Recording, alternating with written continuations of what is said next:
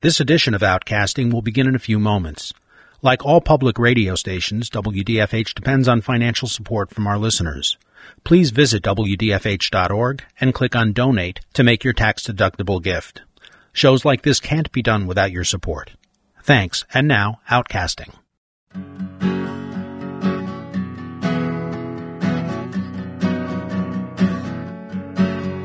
This is Outcasting, the Lower Hudson Valley's only youth run radio show dealing with LGBTQ struggles, triumphs, lifestyles, and favorite Pokemon, where you don't have to be queer to be here.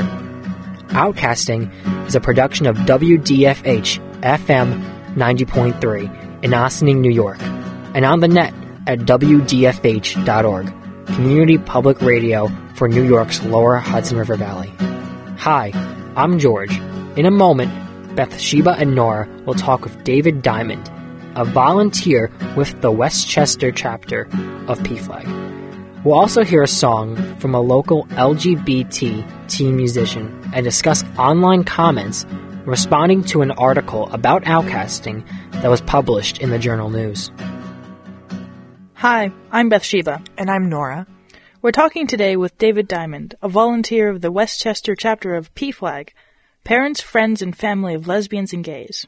PFLAG is a national non-profit organization with over 350 affiliates in the United States and other chapters around the world. What does PFLAG do? PFLAG has uh, three uh, main uh, focuses, I guess is the best way to say it uh, education, advocacy, and support.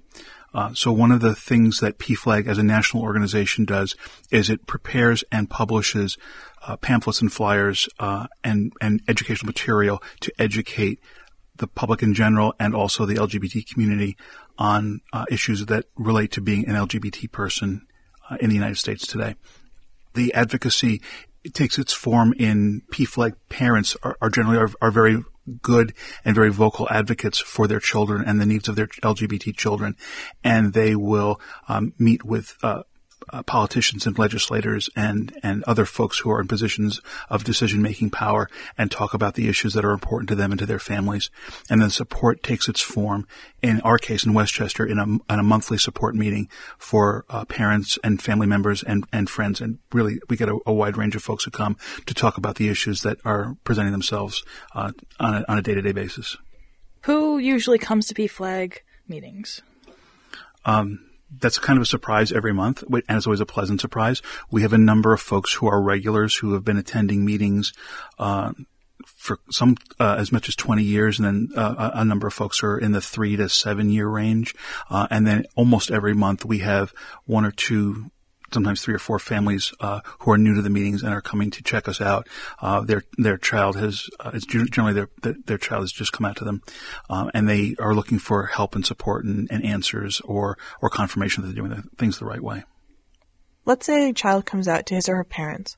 What are common occurrences when parents new to, new to the meeting discover PFLAG or are guided by their children to participate?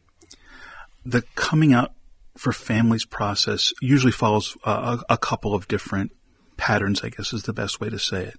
Um, uh, we're getting now more parents who are discovering uh, that their child is uh, I guess exploring their, their sexuality uh, uh, on the internet or or through uh, left open diaries and those kinds of things.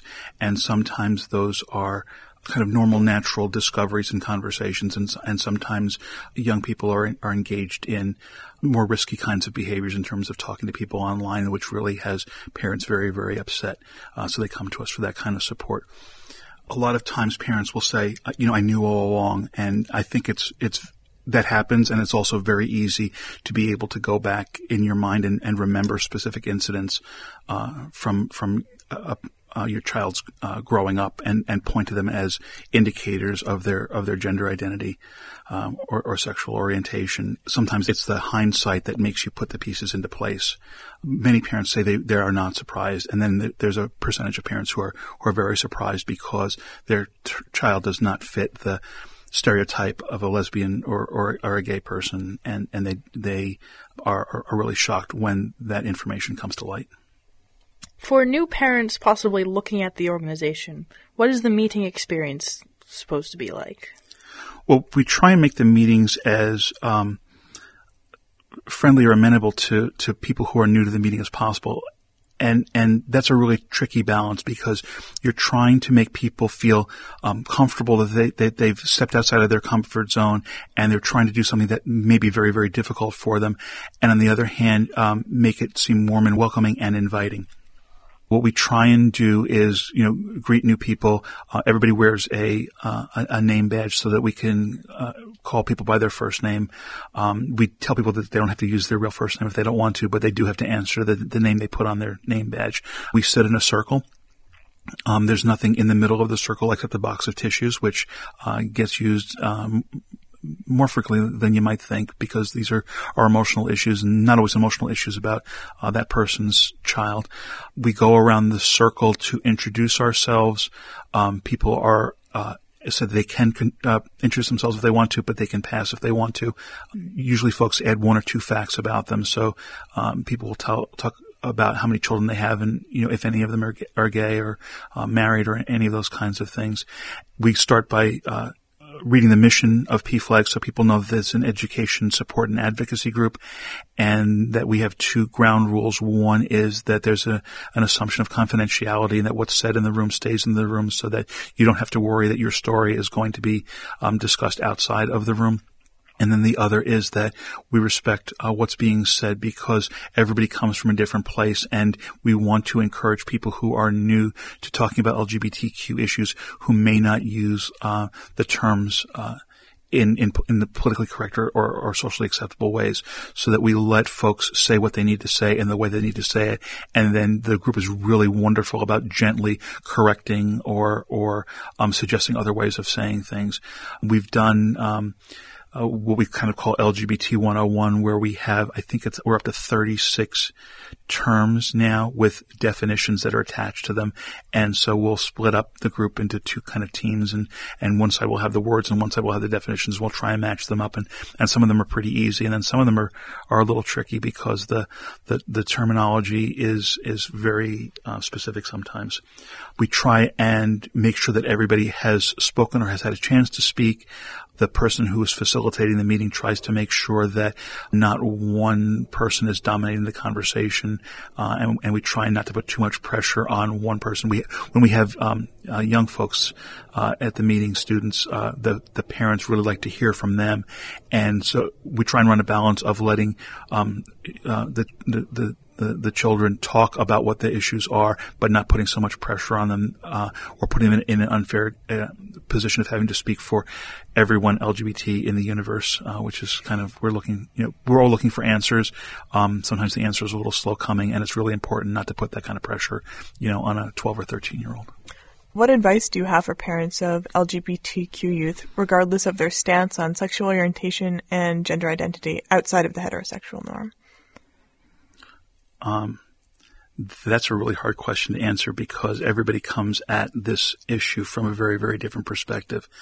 Um, I, I, think that one of the things that I that I found out is, or I, am coming to discover, is that a lot of people have these conversations at very uh, high emotional energy times. So a lot of these conversations seem to be focused around Thanksgiving and, and Christmas and, and leaving for college and, and coming back from college from the first time. And those are not always the best times to have those discussions because there's other other issues that are um, competing with the emotional energy that you need to to have this kind of, of grown up discussion because no matter what age your child is when he or she comes out to you at whatever level they come out to you it's a grown up discussion because they're having they're having really grown up feelings and and grown up things are going inside uh, their heads. Um, I think what's important for parents to remember and for their kids to remember is that the person who's coming out, generally speaking, has had a lot of time to process the information and think about it and it's unrealistic to expect uh, a parent to come to that same point instantaneously. So if you've been planning your coming out conversation with mom or dad for two weeks or two months or two years, um, to have a, expect a parent to come to that same point after two minutes um, is not necessarily a fair thing. Um, I think parents need to recognize what they are doing that's supportive. A lot of time the uh, children think their parents are not being supportive, but going to a PFLAG meeting, doing the research, um, listening and talking are all things that parents are doing that are, are good and supportive things. Um, parents need to listen a lot. It's really hard not to jump in the conversation and, and give opinions and experiences. Um, and I think the thing that parents often don't understand is that coming out uh, today in 2011 is very different than coming out when they were in high school. So the kinds of things that they're afraid their their children are going to experience in uh, middle school or high school or college are not the same kinds of coming out experiences that they uh, witnessed or thought they witnessed when they were going to school themselves. We're talking with David Diamond of PFLAG, the parents, friends, and family of lesbians and gays, here on Outcasting. What kind of trans resources does a PFLAG provide? Um, PFLAG has a, a, whole kind of division called Transnet uh, that helps uh, parents uh, understand what's going on with their, their trans child. Um, as I said before, we had we've a, a, growing number of parents of of trans children who range in age from 13 and 14 in our particular area up to um, you know adults, but they're they're still children of the of the parents who come. Um, there's a, a, growing understanding of, of, of transgender in the United States, and and so there's supports and resources for families with children as young as four, five, and six who who are coming to understand their child as as being transgender because it's it's kind of that clear from that early on in some cases, and in some it, it happens much much later. Um, it's a really hard concept for. Uh, people to understand. And what I tell families all the time is that uh, people generally don't use words to describe themselves unless they feel very, very strongly about them. So it's not something to be taken lightly. It's something to, something to, to explore and talk about. Uh, you know, one of the things that, that really comes up quite frequently with uh, parents of transgender children is that they have a really hard time uh, with the change of pronouns from he to she or she to he, and it's a very big deal for the person who's transgender.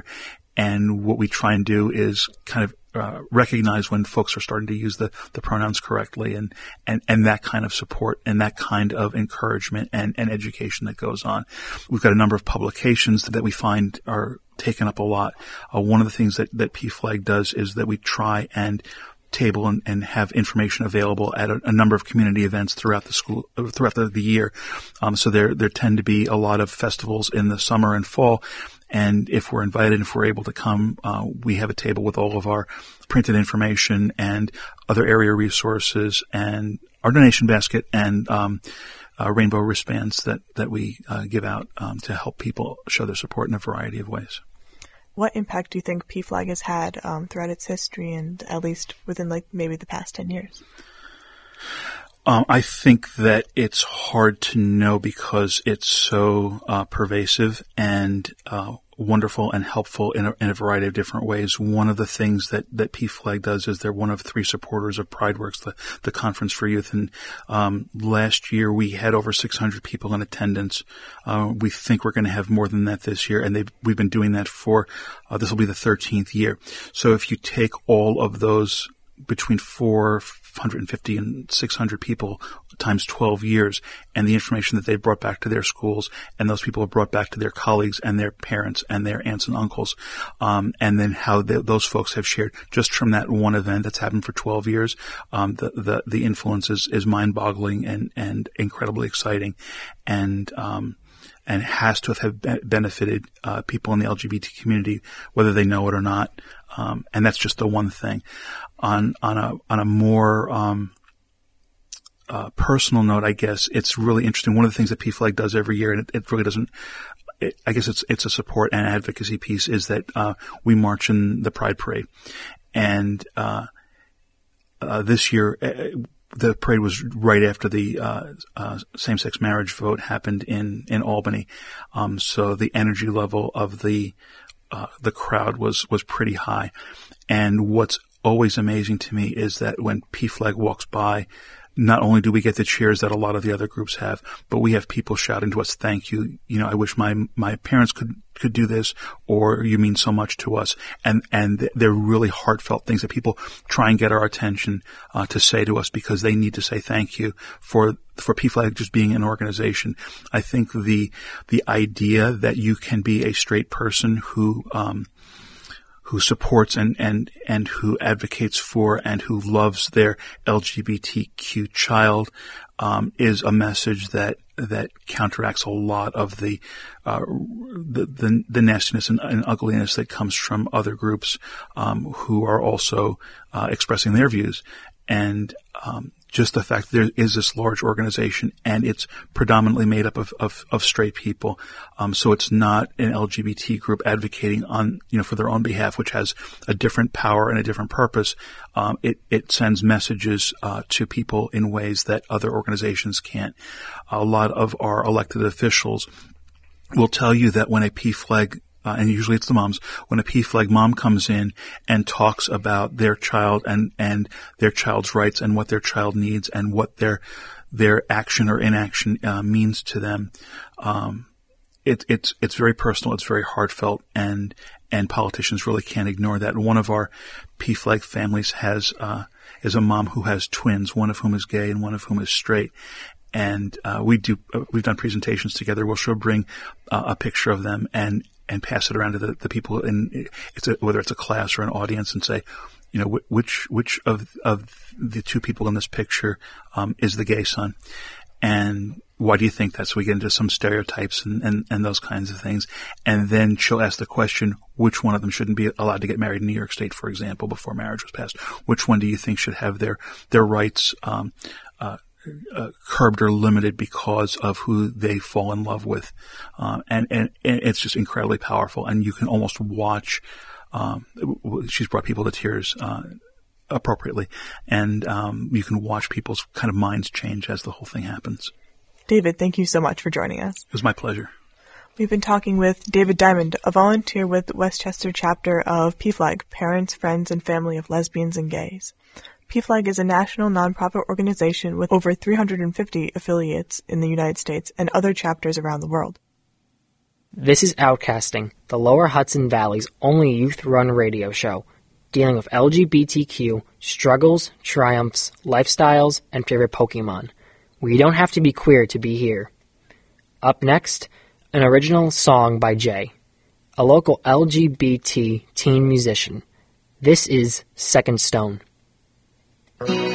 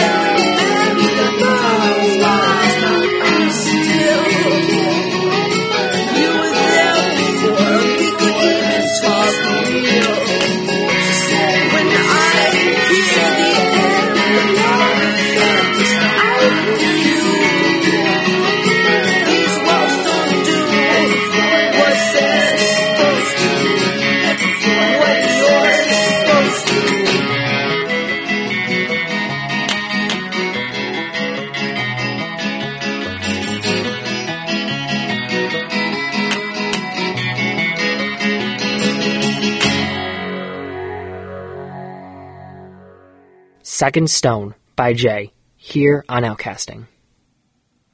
Hi, this is Travis. Today I'm joined by Maddie, George, and Nora, and we're going to talk about an article written about outcasting in the Journal News. You can read the article at lohud.com, and there's a link at wdfh.org.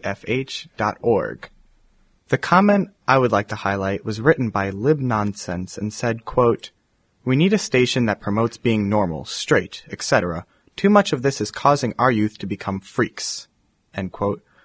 I think this is interesting that the idea that LGBT youth are freaks exists in the world, and the whole point of outcasting is to avoid people from thinking that LGBT youth are freaks, because we're not. We're normal kids. We are a part of society.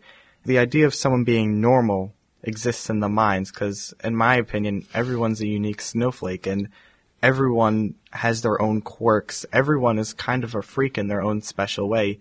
You can't really say, oh, that person's normal because they're straight or that person's normal because they have a regular nine to five job. Um, I, I hope that no one else in the world thinks that LGBT youth are freaks and that one day that idea can be abolished. Nora? I don't want to um, highlight a specific comment, but um, several of the comments came from a very extreme viewpoint that um, made a point of ostracizing the LGBTQ community, um, and they made a point of sort of putting a barrier between us and them, considering, like Travis said, um, heterosexuals to be normal and anyone who lives outside of that context to be abnormal and to be wrong and disgusting, so on and so forth. And I want to make the point that when that sort of thing happens, it's because someone feels that they cannot feel um, good about themselves or feel as if they have any sort of power over their own state of being unless there's someone below them and they do that to themselves in a psychological way. And I definitely feel that there is some truth to what they're saying in the sense that someone who comments something like that is sort of subscribing to the belief of uh, sexuality being something disgusting and something shameful, when in fact it's completely natural regardless of what your orientation is, and that it's very important to educate yourself about the different types of sexuality so you don't end up sounding like a bigot. George? Another user set by the name of Joe26 says, I don't think encouraging teens to come out is a good thing. We know how cruel kids and teens are to each other. Coming out just encourages bullying. They would be better off staying in the closet until adulthood, when their peers have matured enough to be adult about it. Yes, I know, in an ideal world, they should be able to come out whenever. In an ideal world, women could jog in a bikini in Central Park at midnight. We just don't live in that world.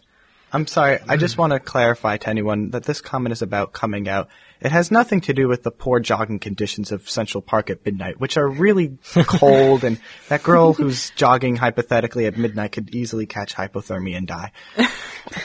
Thank you, Travis. The point I was trying to make before, the or I agree with, with this partially what this guy has to say, is that yes, we don't live in an ideal world. There's no such thing as that. But that doesn't mean we should just give up on teenagers and just say, well, we can't really do anything for you because even if you do, if you come out, you're going to be bullied. So sink or swim. That's not how we should be treating it. We should be saying we should give support to these teens who want to come out. If they want to come out, they come out whenever. It shouldn't be they just stay in the closet till adulthood. That that it should be when they feel ready, And I, and we also- should be there to support them.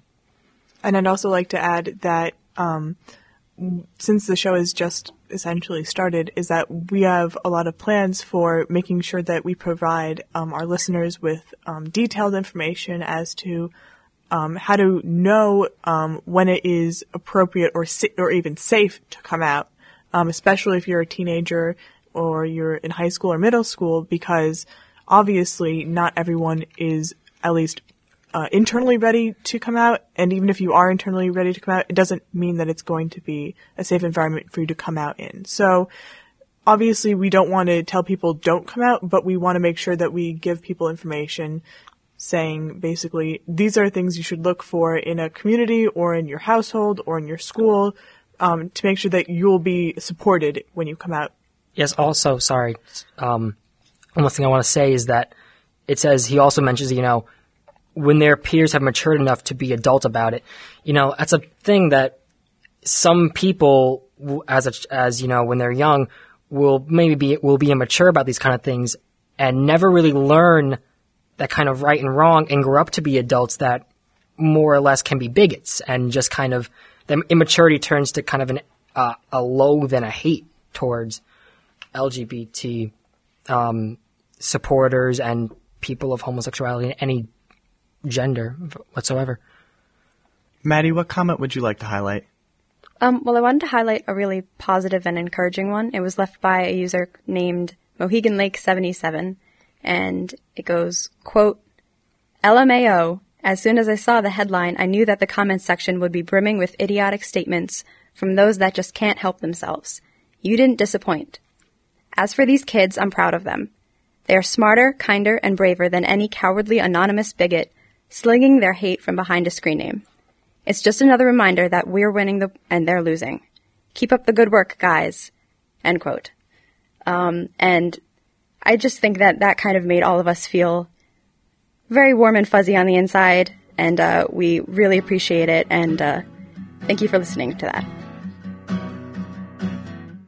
That's it for this edition of Outcasting, the Lower Hudson Valley's only youth run radio show dealing with LGBTQ struggles, triumphs, lifestyles, and favorite Pokemon, you don't have to be queer to be here.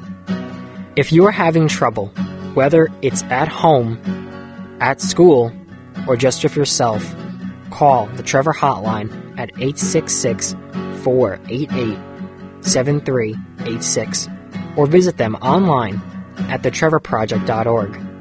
The Trevor Project is an organization dedicated to LGBT youth suicide prevention. Again, the number is 866 488 7386. Being different isn't a reason to hate or hurt yourself. Outcasting is a production of WDFH FM 90.3, Ossining, New York, and on the net at WDFH.org, community public radio for New York's lower Hudson River Valley. For more information on this program and a list of resources, including the Trevor Project Suicide Hotline, visit us at WDFH.org and click on Outcasting. I'm George. Thanks for joining us. If you enjoyed this program, please make a tax deductible gift to WDFH. We can't do programs like this without your support. Visit WDFH.org and click on Donate. Thanks.